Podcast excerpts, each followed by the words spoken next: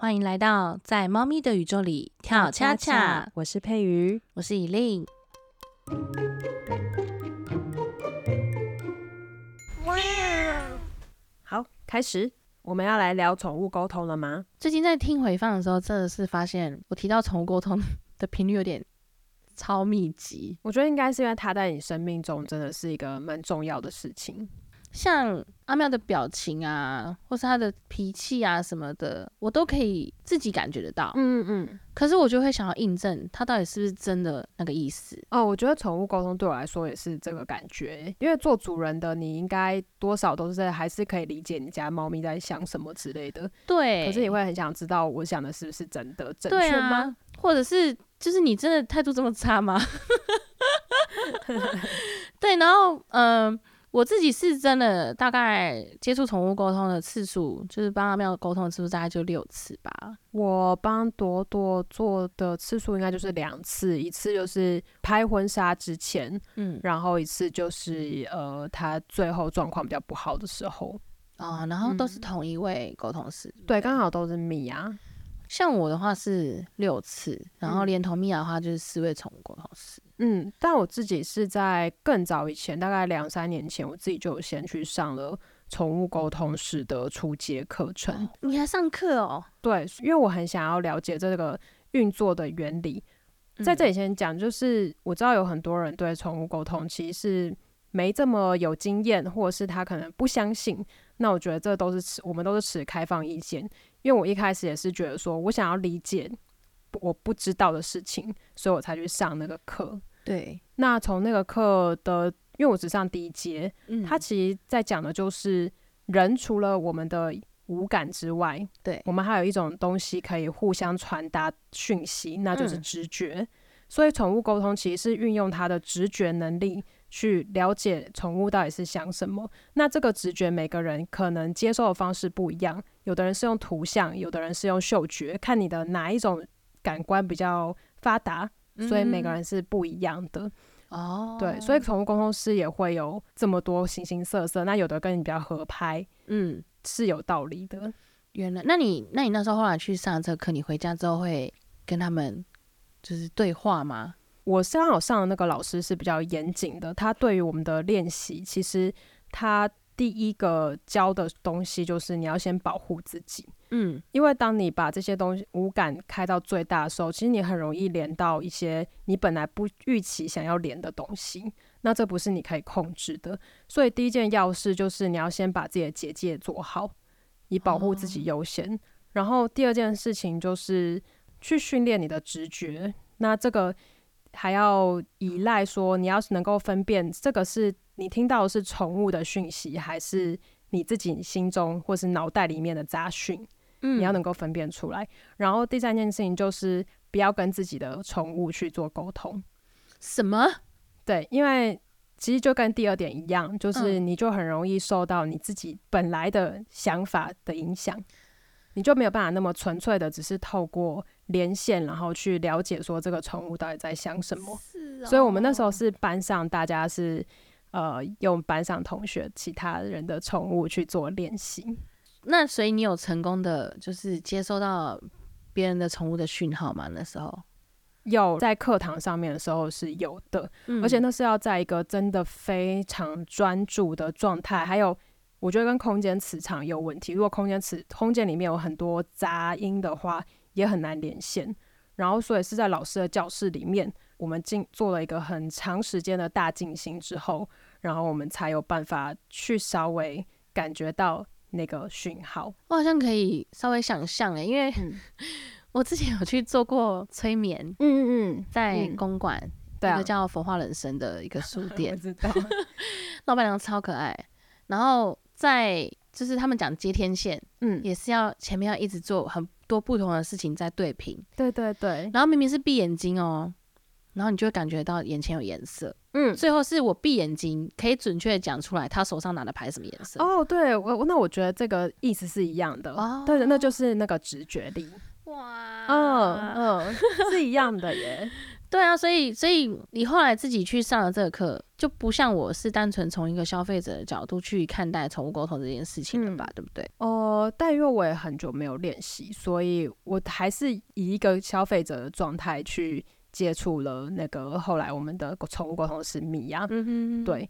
只是，比如说，在一开始要筛选宠物沟通师的时候，嗯，对我自己来说，我的要求就是我会去看这个宠物沟通师他本身的生活习惯是不是一个我认为好的状态，嗯，比如说他如果在网络上的言论，其实你可以感觉到他是充满攻击性的，或是他其实有一些抱怨或愤怒的话，嗯，这样的状态其实我不相信他，我会不相信他连线的品质。哦，对，当然整个人感。感觉对，当然我看到的可能也都是比较片面的。也许那个人很会营造形象的话，那我就是会被骗，所以这个我也没有办法百分百保证。嗯，那会选蜜雅，其实真的就是因为一令当初也是跟我说他有很多跟阿妙沟通上面 很有趣的经验，然后我觉得我也是相信一令这个人，所以我就觉得 OK 啊，那就交给蜜雅去沟 通。因为像我，我那时候其实我不像你这么严谨的在筛选。嗯，因为我比较是那种火烧屁股的人，通常都是有状态需要确认，我才会赶快找。那你怎么找？Google，G O O G L E，我就是缘分啦。对啊，就真的是缘分。像我第一次第一次跟阿妙做宠物沟通的时候，是也是直接搜寻关键字，然后是找到一个现在也是都在。教人家怎么宠物沟通，已经在教宠物沟通师的人了。嗯他现在已经变成是一个大师级人物，就根本约不到。嗯。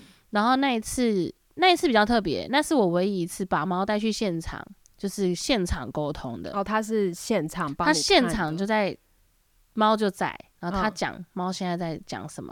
哦。就是猫现在在想，因为当然猫不会喵喵喵给你听到啊，它就是翻译它回话。那宠物沟通是直接用讲的跟你说，直接用讲的，而且我觉得更难是因为它没有文字的缓冲。对，就是因因为现在大部分你看到的都应该都是只要看照片嘛。对，然后在网络上用文字讯息回你。对我唯一那一次是 live，是一个即席翻译的感觉。对对对对对对对，有点那种感觉。但那一次为什么我会买单？是因为我的猫很少看正眼看我的。阿妙很少正眼看我，然后他去诊所的时候，他以往只要以往只要在家里要进外出带，他是不愿意进去，所以我都要关灯，假装在抱他，然后一个动作直接扑通把它放进去。你也是蛮厉害的。对我后来摸索出怎样快速装袋，但是如果一去到一去到诊所，猫咪发现那里是看医生的地方，它就会死待在袋子里面不肯出来。哦，然后那一次也是在。台北内湖那时候有一间一零一毛医院，不知道现在在不在。嗯，然后因为到现场要沟通了嘛，他全沟通师就是在那边驻点。对对对，在那边驻店。然后阿喵是从头到尾全程就是很自然的趴坐在现场，不在袋子里，就很受控，然后也很专注的看着我。他就自己自愿出来，自愿出来，还蛮妙的。然后阿喵，然后问的问题就是因为我。我其实也不是全然相信，我挑选沟通师唯一的准则就是我费用能不能负担，跟约不约得到。对，因为我不是一个很，我如果想要做这件事情，我就是不能等太久的那种。但你是带着问题，因为你说你是有问题才会去找他吗？我第一次纯粹就是纯属好玩，我还上我还上 FB，就是跟大家讲说，哎，我接下来要带阿妙去，就是宠物沟通，嗯，大家有没有什么问题想要问阿妙的？我还收集了一堆，然后我印象最深的是有一题，我朋友问阿妙的，因为他那时候有帮我照顾一段时间的阿妙，两个月，嗯，然后他问的，他问阿妙问题是，你知不知道自己是一只漂亮的猫？然后问出来之后，宠沟通师还先跟我。打针，他就说：“哎，我等下如果讲话的口气有点不礼貌的话，你要记得讲话的是你的猫哦。” 然后我就问他说：“哎，我平常都会帮阿妙配一些很臭拽的旁白，那些都是就是真的是他讲的话吗？”他说：“基本上你配的八九不离十。”哦，所以你感受到其实是真的。对，就是阿妙那种就是臭拽的氛围啊，比如说老娘现在在家里，冷气不会打开吗？或是什么坐过去一点，我要坐这边，我看电视之类的这种设计对白，嗯，有可能真的。是他的个性没错，对，就是他的个性。哦，因为后来的不同的沟通师，嗯，在表达阿妙的要讲的话，也都是用这个人设哦，态度是一致的。对，因为我给的照片都是可爱的，阿妙的照片都是可爱到不行的。可是讲出来的话，真的是，对啊，有时候会想 say 他。然后那一个问题就是，你知道自己是只漂亮的猫，结果你知道阿妙回答什么吗？说这真的要问吗？看不出来吗？可以再拽一点。对，当然我也有问他，就是身体啊，因为毕竟阿喵是折耳猫嘛，就有问他说身体有没有哪些地方就是是不舒服的啊什么的，这些我当然都有问。其中有一个我最困扰的，其实就是剪指甲。嗯，就因为阿喵是从头到尾就是都不愿意让我剪指甲的那种猫，会会很挣扎，毁灭式的挣扎。它不会咬人，但是就是它的挣扎会让我没有办法帮它好好的剪。然后所以每次也都是剪了一两只就放弃。嗯，然后。那一次在讲剪指甲的这个话题的时候，一开始他可能都只是看着沟通师，偶尔看一下我。但是那次讲到剪指甲的时候，他是直接转过头来瞪我，所以你感觉那只猫在瞪你。你问了什么？我是说那个剪指甲是一定要剪的，你可以让我剪吗？他就说不用剪啊，干嘛要剪？我自己想要磨，我就会去磨。因为我那时候住的房间外面阳台的墙壁是洗石子。嗯，他确实就是会用自己的爪子去磨哦，而且他的磨的频率是高到，就是我会有办法可以拍照捕捉到他磨指甲的的画面。然后重点是，重点是啾啾来，也太可爱了吧！重点是。我第二次回，因为它它自己磨嘛，对不对？所以它的整只爪子其实是会开花的。嗯，那我们就会想要去把它修剪稍微整齐一点点，因为怕它去勾到被子啊什么的会危险。所以等到这个沟通快要结束，剩下大概五分钟的时候，我不死心，我想说我再问一次好了。我就他说阿妙，可是那个指甲真的还是得剪。我话都还没讲完，我只讲到指甲两个字蹦出来的时候，他头突然转过来。瞪我哎，整个吓傻。然后还有另外一个是，因为我那时候在健身房上班，然后我是早班的客服，每天早上五点半要打卡，所以这么早起的人是不可能折被子的。嗯，我的房间一直都很乱。然后我那时候还跟阿妙说：“哎，你不要跟人家讲我房间很乱了，不要跟人家讲我被子没有折。”你特别交代他，我特别交代。然后那一天到最后，因为我每一次的宠物沟通，我的。最后一题一定是问说，那你还有没有什么想要跟我讲的？有没有哪边我可以再做更好的？嗯，我还印象超深刻，因为那一次阿妙就说：“你可以折被子吗？”他故意，你叫他不要讲，然后他又故意讲。我那时候当下就觉得说，不是说好不提被子的事情吗？可是方向完全不是那样，因为我那时候是吓到，我就问沟通师说什么意思。折被子是什么意思？嗯，然后你没有跟工程师讲说这个被子的事情吗？完全没有，因为他也不知道我的工作，然后也不知道房间长怎么样。嗯，因为就是他只会看到猫咪的照片，对，而且我给我给猫咪的照片，我给的很有技巧，我都是给特写，嗯，不会有房间其他的物品陈设或是相对位置存在，所以基本上他要精准回答问题，其实是需要真功夫的。嗯，那沟通师就说他给我看的画面是。一条薄薄的毯子在地上，浅蓝色的。然后他说，被子要折厚一点，因为睡地板很不舒服。他想要睡在被子，他想要在厚厚的被子上。但是我的毯子真的就是浅蓝色的，所以那是第一次，我真的觉得被雷打到，我就觉得哇塞，这真的有这么回事？嗯，我觉得我比较少细节是像你这样子有。验证可能因为我问的问题没有到这么这么具体，嗯，我自己觉得可能比较有趣的吧。有趣的就是那个时候第一次是因为要拍婚纱照，然后就问说，呃，两位娘娘的意见 如何？嗯，然后本来我们是想要把猫带去摄影棚拍，我们还没有正式沟通，可是米娅就有先，在跟他们要先跟猫咪们打招呼，他就有先连线，然后他就先传给我说。哎，你们家那只朵朵说卖脑哦，要去哪里？我想说，哦，这个个性也是蛮像我理解他的样子。嗯，对，确实是蛮有趣的。然后后来沟通的时候，我最后也有问啾啾说，你有没有什么话想要跟我说？这样子，嗯，米娅就传讯说，他说祝你们结婚幸福。他这样说，对啊，猫咪说结婚幸福，对，就祝你们幸福这样子。然后我就说你怎么知道结婚是什么？他就回啾啾的话，就是说当然知道，因为你们每天都一直在讲，一直在讲，哎，我觉得好糗。哦。然后他还有给米娅看一个画面，是这是米娅转述的啦，就是米娅就说，他就看到我们两个人手臂上面有红线绑在一起。那时候我想说，呃，这会不会是骗人？没有啦，我自己是在当下是觉得开心，也觉得幸福。嗯，所以对我来说，宠物沟通就是一个。安定主人的心的存在，嗯，对，因为我相信，其实四主多多少少都跟你的心宠物都已经有心电感应了，对你只是缺乏一个验证来证实说你心中的想法是真的。那尤其在那种最后的生死关头的时候。有一个很肯定的回复的话，我觉得当下就不会这么慌张。对啊，我像我那时候，我后来倒数这几次约沟通，其实也是想要确认，就是他自己的求生意志，或者是他就想要顺顺的离开。去找沟通师之前，你对阿妙的治疗比较像是你去医生那边，然后有救你就去救，有办法付钱你就付钱的状态。你后来是为什么想要去找沟通师？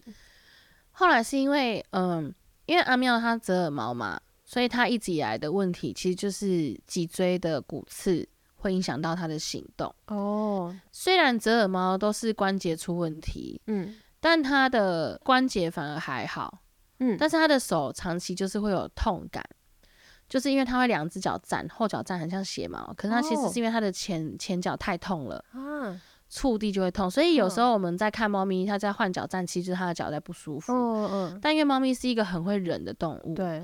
然后去医院，当然我对我的动物医院很放心，因为它每一个仪器要做什么，出来的数字是怎么样，甚至它会帮我把每一次的病例都记录都准备好，嗯。然后跟我讲它的数字脉络会怎么样，跟着药的方向去走，嗯。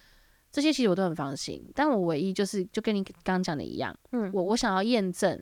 第一个就是有没有用，是不是吃了就不会痛了？嗯，再来就是他会不会想要再继续治疗？嗯，再就是他现在到底哪里不舒服？嗯，对啊，因为坦白说，就是以他这个年纪，光是把他翻过来做 X 光啊、超音波什么，其实就已经很折腾他，还有要出门啊、去诊所这些。对，所以其实到最后面，我只是嗯，因为他有一次就是真的生病，真的太严重，大概去年七月吧。我也是问他身体的状况，跟他的活动的意愿。嗯，因为说刚搬回桃园，他其实他的活动范围只剩下我的房间，我自己会觉得偏小。嗯，然后我也会想要知道，就是猫砂盆跟吃东西还有睡觉的地方是不是合他的意思？这样子。从那时候他给我的态度就是，身体就是会坏掉，他接受这个状态，但是他想要舒舒服服的过完一生。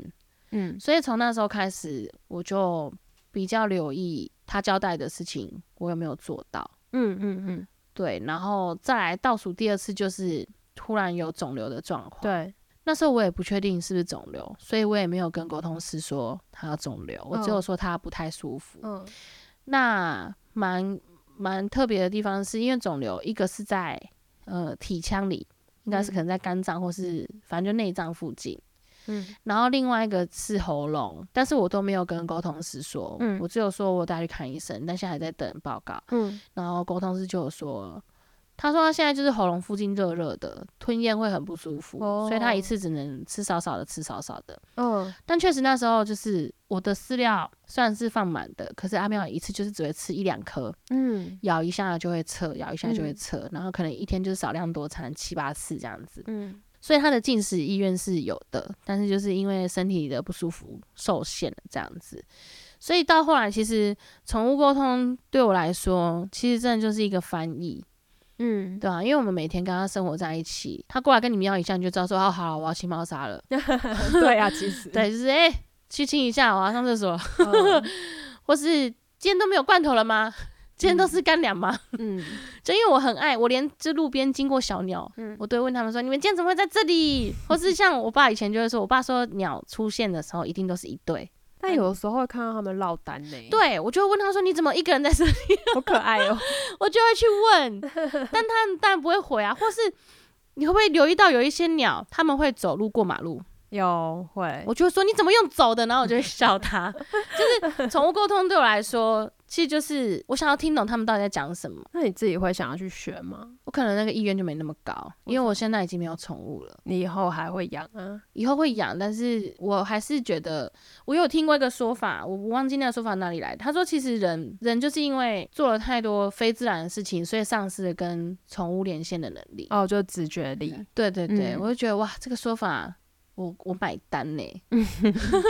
他说，其实就生物跟生物之间本来就应该要一个 connection。对啊，所以像动物，它也可以知道这个人出现是善类，它的状况。哦哦。所以其实动物都听得懂我们在讲什么，是我们听不懂动物。嗯，对。嗯，那你要问我说，我会不会想去学？就是可能短期之内，因为我暂时不会有宠物的关系，我提不起劲去学跟宠物有关的事情。哦。对。我自己好像是我对我的所身处的环境没有这么有自信，嗯，就是我没有办法做到像老师那样磁场是非常非常干净，跟比如说你要真的吃全素，哼，然后你每天静心打坐，我觉得我的生命还没有走到那边，也许有一天会可以过上这样的生活，可是目前来说，我自己对这个环境是觉得还做不到的，因为我对这方面要求很高。就是如果我要做的话，我我觉得要做到很极致，你才有办法去去连线，你才能确保说你的连线是真的。对对，而且要做到打坐、静心，还有吃素，已经是灵修了吧？其实那个就是，我觉得宠物沟通是灵修啊。哦，它其实是灵魂的沟通。嗯嗯嗯嗯。所以我对这一件事情是用很慎重的方式在看待的。我懂了。嗯，我要学的话，我可能是真的暂时不会。嗯，我都想说，我已经认识米娅了，就是专业的。那这 以前不是那个，以前学校我们广电系不是会考那个法规吗？嗯，在考法规的时候就想说啊，这以后就可以请律师啊，我干嘛自己要背？有专业的，让专业的来。所以口头沟通，我可能也是保持着这样的心情。你说的没错。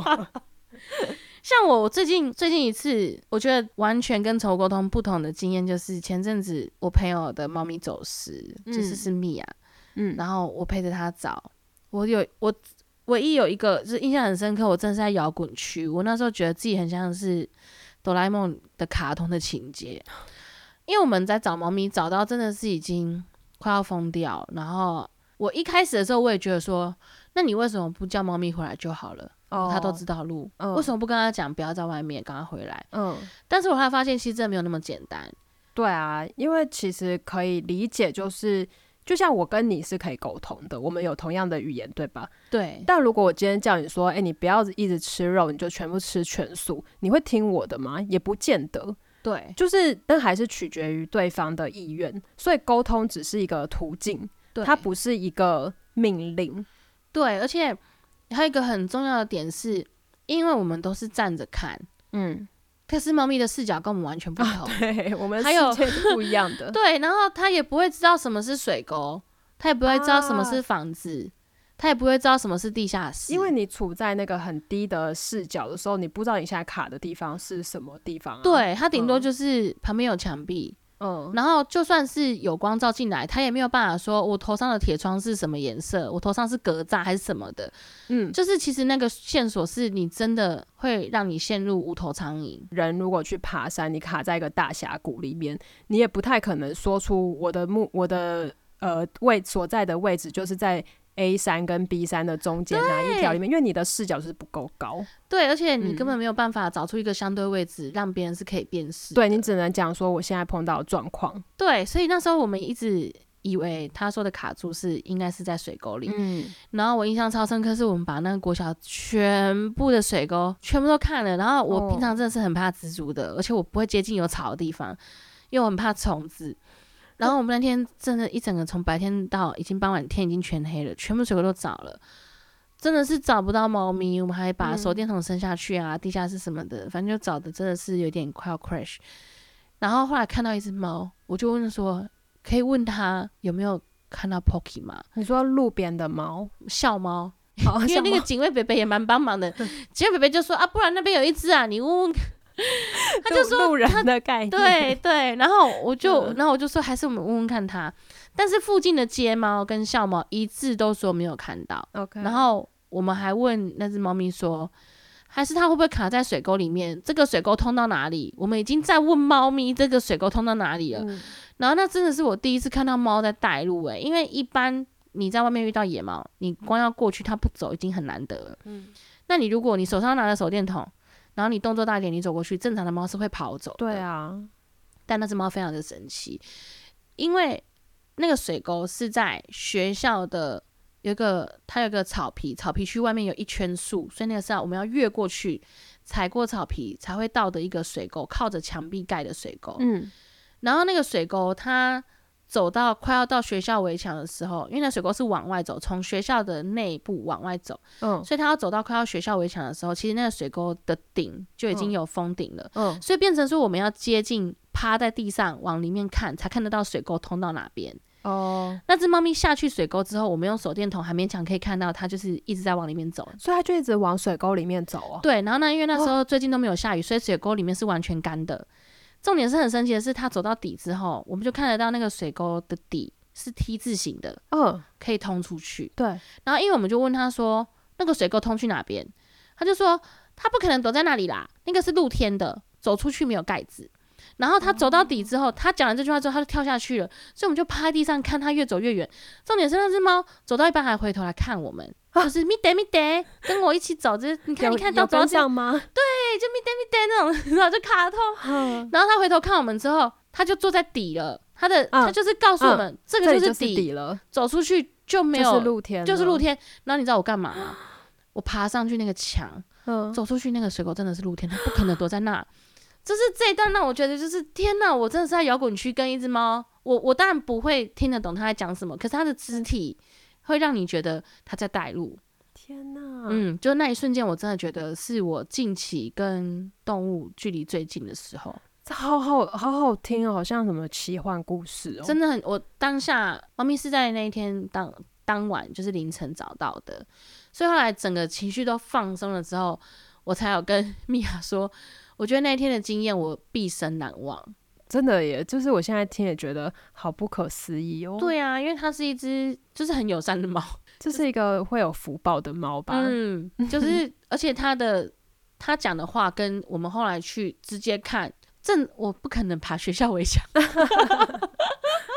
我那天做尽了所有人生中不可能做的事情，嗯，因为太专注在找猫。找猫的时候，是你必须要把思维换成是猫的视角，嗯，你不可能从大门走进去，你一定是看到这边有洞，觉得猫会走这边，嗯，然后你就会不知不觉太专注在想要走猫走的路，然后忘记说走进去之前要先跟人家打个招呼。那天一直被当做小偷，小姐你在找什么？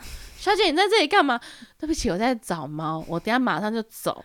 看起来真的非常可疑，很可疑。但是就是，就是也是这一次，真的让我觉得，嗯，因为因为猫咪走失，其实要找回来真的很渺茫。呃，我很想知道，就是你说在找的过程中，就是沟通师也有沿路的问吗？是吗？就是他有跟比如说问睫毛这样子，问睫毛，还有就是好像蛮多蛮多，就是会从沟通的人也有帮忙连线猫咪。嗯，那他。在问的时候，是他需要，比如说停下来，或者是需要停下来专心。嗯，可能每个人的能力不一定，但是就我看到的，像因为我一开始的时候也会问很笨的问题，就比如说你你问他要不要回来，就这种的。嗯，但是我后来发现，真的不是，真的不是我们跟他讲要干嘛，他就可以干嘛。嗯。因为可能猫会回说，我还想再待一下，很奇怪耶。对，就是可能他会把这个视为是放风，嗯，而且他从头到尾可能都会觉得说，你们干嘛要那么紧张？嗯，他就是对回来这件事情很有把握，就是在人类的角度看起来就会觉得说，你在说什么？你现在回来？对人来说他是走失，对他来说他是去逛街。对，那只是因为它毕竟这是一只小动物。所以它对环境的认知跟控制性没那么高，是，比如说像我们可能被关在车道，我们就会知道要去按紧急钮，嗯，跟警卫求救。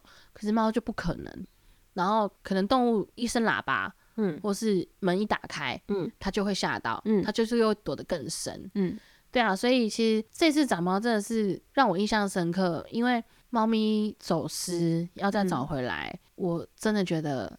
很难，真的很难呢。对，我觉得我去帮朋友找猫咪，当然一开始是因为我现在的工作比较不会被时间限制，嗯。再来就是我会不由自主的去想，如果没有找回来，他的生活到底要怎么过下去？因为比如说像阿妙或是朵朵，我们都知道他是必须要离开，嗯，我们可能再不舍，我们都可以理智的知道，那个就是生命的尽头，嗯。可是走失这件事情是完全不同的，是你原本有可能可以不让它发生，嗯。然后，所以我那时候只是觉得，就是如果带着这个愧疚感，真的是没有办法过下去。然后刚好我有时间，我想说就去找。然后最后找回来，我真的是松一口气，因为我就会觉得说，好，如果连走失的猫都找得回来，嗯，接下来应该没有什么事情是不能做到的。对，所以这次找猫，就是除了那个很神奇的猫咪带路，嗯，让我觉得就是实在是太酷了，嗯，之外，再就是把猫成功的找回来这件事情，就是有给我很多的能量，嗯嗯嗯，对我跟米娅甚至后来把。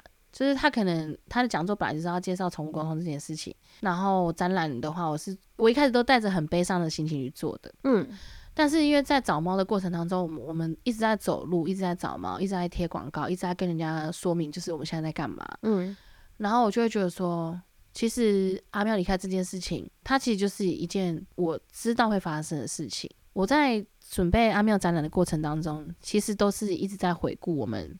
生活的时光，对，而不是还没有说再见就结束的时光哦。所以整个后来在准备文字跟图片的心情就有很大的转变。我后来真的就是带着满满的爱跟感谢，嗯，去做这件事情，嗯嗯。所以全部后来文字到上个月到上个礼拜全部都大改，就全部都抽掉，就觉得说哇，发生这件事情，虽然这样讲很奇怪，但是发生这件事情真的是太好了，至少。不是让展览整个呈现在一个很哀伤的状态，它好像让你的心境上面有一个转变，是从一个旁观者的角度里面找到那个有力量的自己。对，就是给能量这件事情是可以让我得到力量的。嗯，就是它不是一个成就感，也不是一个优越感，就只是会觉得说，哎，原来我的这个能力可以派得上用场，比如说派报啊。或是冷静的想接下来能干嘛？我觉得光是陪伴就已经很了不起了。嗯嗯。然后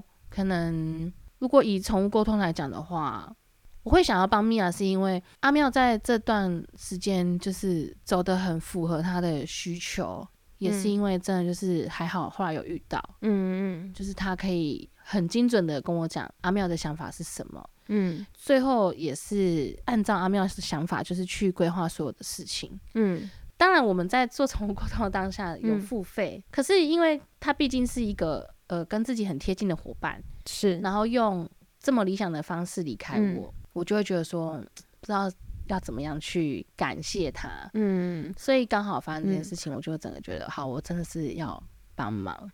我自己从你们的这个故事里面，我感受到就是一种善意的流动，嗯，就不管是从米娅一开始，你说因为宠物沟通很帮助到你。然后到后来，你愿意去帮助到他，嗯，然后所以可能这个能量对你的改变，就是你愿意把这一切在摄影展上面，就是变成一种感谢能量吧，嗯。嗯，你会变成用一种感谢的状态，然后去去回忆你们之间发生的种种。对，嗯，而且像我当然很常提到宠物沟通，但是其实我不是什么宗教或是什么能量、什么灵气的信徒。我其实你要要我讲的话，就是我不一定是一个有宗教的人。我们家哪香啊，但是基督教啊也会有朋友帮我祷告。嗯嗯嗯，每次别人在做这些事情的时候，多多少少也都是会感受到一些能量。嗯，对啊，但是可能有的人他是对宠物沟通，他是比较保持着。不一定相信的态度，那其实包含我也是，因为我相信有很多人可能是能力没有那么足够，嗯，就出来帮助别人的，嗯，一定也有这样子的的沟通师，对。但是其实我是觉得，就是这就是多一个让我们可以去了解到现在有没有其他更有帮助的方式。就比如说，我其实真的就是听不懂猫在讲什么，但我可能想要弄清楚，那我就听听看宠物沟通师怎么讲。对，但如果他有中，我就再多听一些，嗯，因为我自己的认知太少了，我需要别人的智慧。呃，如果你今天要跟我说我不信宠物沟通，我其实也没有办法说服这个人。嗯，可是我会觉得，比如说像这样子的呃故事是有善的回馈的话，我觉得何乐而不信？就是这样很棒啊！就是如果大家都抱着这种善的信念生活的话，我觉得世界上会少很多恶意的生存的斗争。对，然后。我觉得还蛮特别的事情，是因为你跟朵朵还有猪猪的宠物沟通，嗯，之前，嗯，其实我也不知道你会去找，哎，对，因为我没有跟你讲，对，然后你知道我是怎么看到？我在他的粉砖分享的时候，我觉得，哎，这只猫长得好像佩宇的猫哦，我觉得，哎，不对。就是佩宇，对啊，对啊。然后还有很多我其他的朋友，而且可能是不熟的同事，只是因为我群然后有有加好友，S F B 有加好友，嗯，他们可能看到哦，我有找米娅沟通，所以他们也都是有可能有的人去找米娅沟通，嗯，然后就是都会多多少少，我就会看到，或者他们会跟我讲反馈，就是我家的刺猬讲什么什么，就连刺猬都有，我觉得很酷，嗯，那我就会觉得说。一开始的分享其实真的就只是想要跟大家讲阿妙沟通发生什么神奇的事情，但是一写出来之后，就有很多人看了，就想说好，一定都先去踩了，不是雷，嗯，那我也去试试，就是有点像是用亲身体验去试这样子。对啊，因为就像我们现在吃饭不是都会去看那个 Google Map 的评论，嗯，那我觉得其实。因为我已经先做了这件事情，我把它写出来，而且我写出来，我不是重新用一个故事，嗯，我几乎就是我们当初的对话内容是什么，嗯，我几乎就是时间序稍微整理一下，然后如实的把它贴上来，所以我就会觉得，如果刚好需要沟通式的人路过，刚好看到，哎，这边有一篇可以参考，嗯嗯，我觉得其实多多少少对别人也是蛮有帮助的。看到就是你你 PO 那个走失的故事，我自己的想法是，我觉得它是一个很好的算是教材嘛，让大家知道说这个沟通是有极限的。对，比如说这只猫或者这个动物的状态，它本身就像卡住，或者它不舒服，它可能就没有办法跟你讲的这么具体，或是它今天心情不好，其实都是会有影响的。对，那包含宠物沟通师本身它的状态现在如何，也都是会有影响的。所以大家，我觉得很多人不信的原因，是因为大家会觉得它太万能了。嗯，但如果你可以愿意去了解说它的原理是什么，我觉得你不用一定要信或不信，就是这是一种很对立式的思考。也许你会有一个新的宏观的想法，是说哦，原来它是这样运作的，然后这样可以怎么样去帮助别人？我觉得这是会是一个比较好的发展。你这样讲，真的就是我想要表达的意思。嗯，因为还有我还有另外一个经验，但是完全跟宠物沟通没有关系。嗯。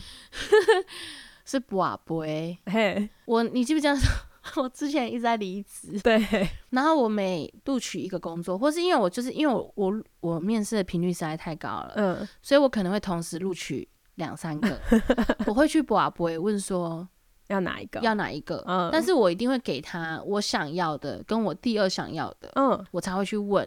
选不出来的时候，我才会去问。嗯，然后我记得我那时候四五月的时候也有去问，而且问了不下一次，因为我那时候整天就是去面试啊，就不同的工不同的工作。然后，但是有一个选项是我一直都不想放掉的，但是我一直又想离职。嗯，然后我怕就是之后找不到条件这么好的。他给我的就是我抽的签诗，永远都是你现在不要问，因为你也没那么想要这个，你秋天的时候就知道你要什么。哦。哎，就是秋天，就是现在，就是现在，就是我也不用问了，因为我现在就是要这个，然后因为我想要，所以我也不会再去问了。嗯，然后他的那个意思就是叫我就是等，就是什么都不用再问了，因为你现在手上拿什么，你到最后都不会要。嗯，所以我不会给你醒杯，我不会叫你去选这个，因为这个不是你要的，你只暂时捡起来。嗯，那确实我后来就是都一一离职。然后我选了这一个现在的工作之后，我也都没有去问。嗯，就是我觉得宠物沟通跟跟这种拜拜或是跟这种占卜一样，其实就是。即便他们给你答案，嗯，但是可能你自己还是要去感知，嗯，你要去领悟。对，因为比如说像宠物沟通好了，我那时候在旁边就是贴身跟着米娅在那边找猫咪。一开始的时候我都会直接问，我都会直接问他说他现在到底在哪里？他现在讲得出他在哪里吗？嗯，他现在讲得出他在学校吗？嗯，可是我后来冷静下来，我真的觉得我问的问题超瞎的，因为猫咪哪会知道哦？我现在在停车场 B 栋二十五号这边，他就他最多就只能讲说。现在这边亮亮的，嗯，上面看起来有光，嗯，或者是我卡住了不能动，嗯，我头转不过去，我站不起来。可是你要知道外面的世界这么大，嗯，到底它卡在哪里？你们后来找到他的地方是是一个我们已经找过的地方，所以后来也不让我们再下去找。后来警卫就在那里找到，就是第警卫第二次下去的时候，他在那边找到，就刚好在巡逻时看到。然后真的不是在沟，在水沟，完全不是，是在地下室。然后他那时候好像已经脱困了，所以有出来走动。嗯，然后要抓的时候又被吓到，又再又再钻回去那个小小的、很小很小的一个储物间。哦，是储物间，所以真的会被卡住，真的卡。然后上面真的亮亮的，它亮亮的地方的时候，就不是卡住的时候哦。因为它如果连线的时候，可能它位置有变。对，所以我刚才说，为什么猫咪找回来给了我很大的动力。我那时候听到猫找到的时候，我真的当下就觉得，好，我今年可以就这样结束，没有关系，就觉得好，今年就过完了。因为这件事情是我原本真的觉得很不乐观。对啊，宠物沟通算是对我们来说啦，在我们的生命里面都是一些正面的回馈啦。嗯，所以就蛮幸运的，真的不会去跟人家争论说信或者不信，因为如果从这个格局看这个问题的话，就是会有点太无聊了，这样我就会错过像你这么精彩的故事。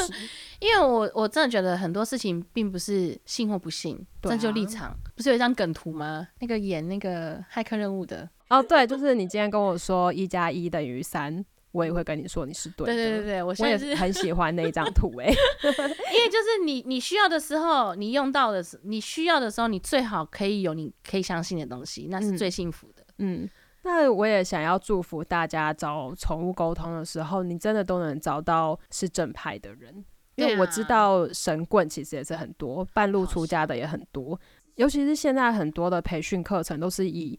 呃，宠物沟通师可以赚钱这件事情作为一个出发点，我觉得这是一个很可惜的事情。就是如果让大家一直觉得说宠物沟通是一个骗人的东西的话，那善意就越来越没有机会可以流动。我觉得还有另外一个，我在找宠物沟通的时候，我可能没有办法去马上看得到他的个人的状态，嗯，但我会有一个比较有容易有辨别的，就是就是他有没有。实际上把他沟通过的案例剖出来，嗯，然后还有就是有没有人分享他找这个沟通师的经验，嗯，我自己还有一个小小的观察是，如果这个沟通师他每一个案例，然后他说出来的话都很像的话，我自己也会把它摒除掉，对，因为代表说他那些可能是他个人思想，对对对，不见得是真正的讯息，对，然后还有就是。沟通师，我自己也会判断他是不是只想要把他的习惯加在我身上，还是他只是如实的在陈述，嗯，呃，猫咪的想法，嗯，对，这是我以往的经验谈，嗯嗯。其实除了宠物沟通之外，也还是有很多可以辅助我们了解猫咪的，比如说猫行为，嗯，或者是医疗体系。就反正我觉得这些资源越多，其实都是在帮助我们跟猫孩之间的照顾啊等等对。而且现在的网络资讯比起更早之前要多更多了。哦，对啊，现在真的好多，因为我们我们养的时候都是十几年前。对，我觉得这一波才发现说，哦，现在已经走到这个时代了，几乎人人都在做宠物沟通。对，所以像嗯，粉丝数量可能不是我考量啦，对，但是就是他的案例有没有很具体，嗯，然后他敢不敢把沟通的过程都放上来，嗯，还有另外就是宠物的饲主有没有转发。哦，我也会稍微去看一下。如果如果如果这几个都有，基本上就是安全。嗯，对。那其他接下来可能就是看两个人之间缘分。对啊，这个还是蛮靠缘分的，所以大家就是自己可以去衡量。对啊，不一定要找我们推荐的，祝福你找到适合你的。那如果有什么宠物沟通需求的话，哦，我们没有提供服务，还有要下什么 ending，还没学会。对啊，那以上就是我们在这段时间跟宠物沟通这件事情的量子纠缠。因为你有六次的宠物沟通经验，对，所以中间可能还有几次有趣的故事可以再跟我们说。哦，中间有趣的故事多了，会不会听起来像疯子？我我不是宠物沟通的信徒，但我真的因为宠物沟通而得到很多的帮助。对，这是我看待这个途径的态度。嗯，就我们不要依赖了。我们这集在狂打针呢。对，就是你可以不要依赖它，但是你如果真的山穷水尽，你可以试试看，可以帮到你就你就去试试看。对啊，因为它不是一次一二十万，它就是一次半小时六百块。对啊，了不起就是生气一下下。好，那这一集我们就先聊到这边，也许下一次还有宠物沟通二可以跟大家分享，很有趣，我要来听哦。谢谢，好，谢谢，拜拜。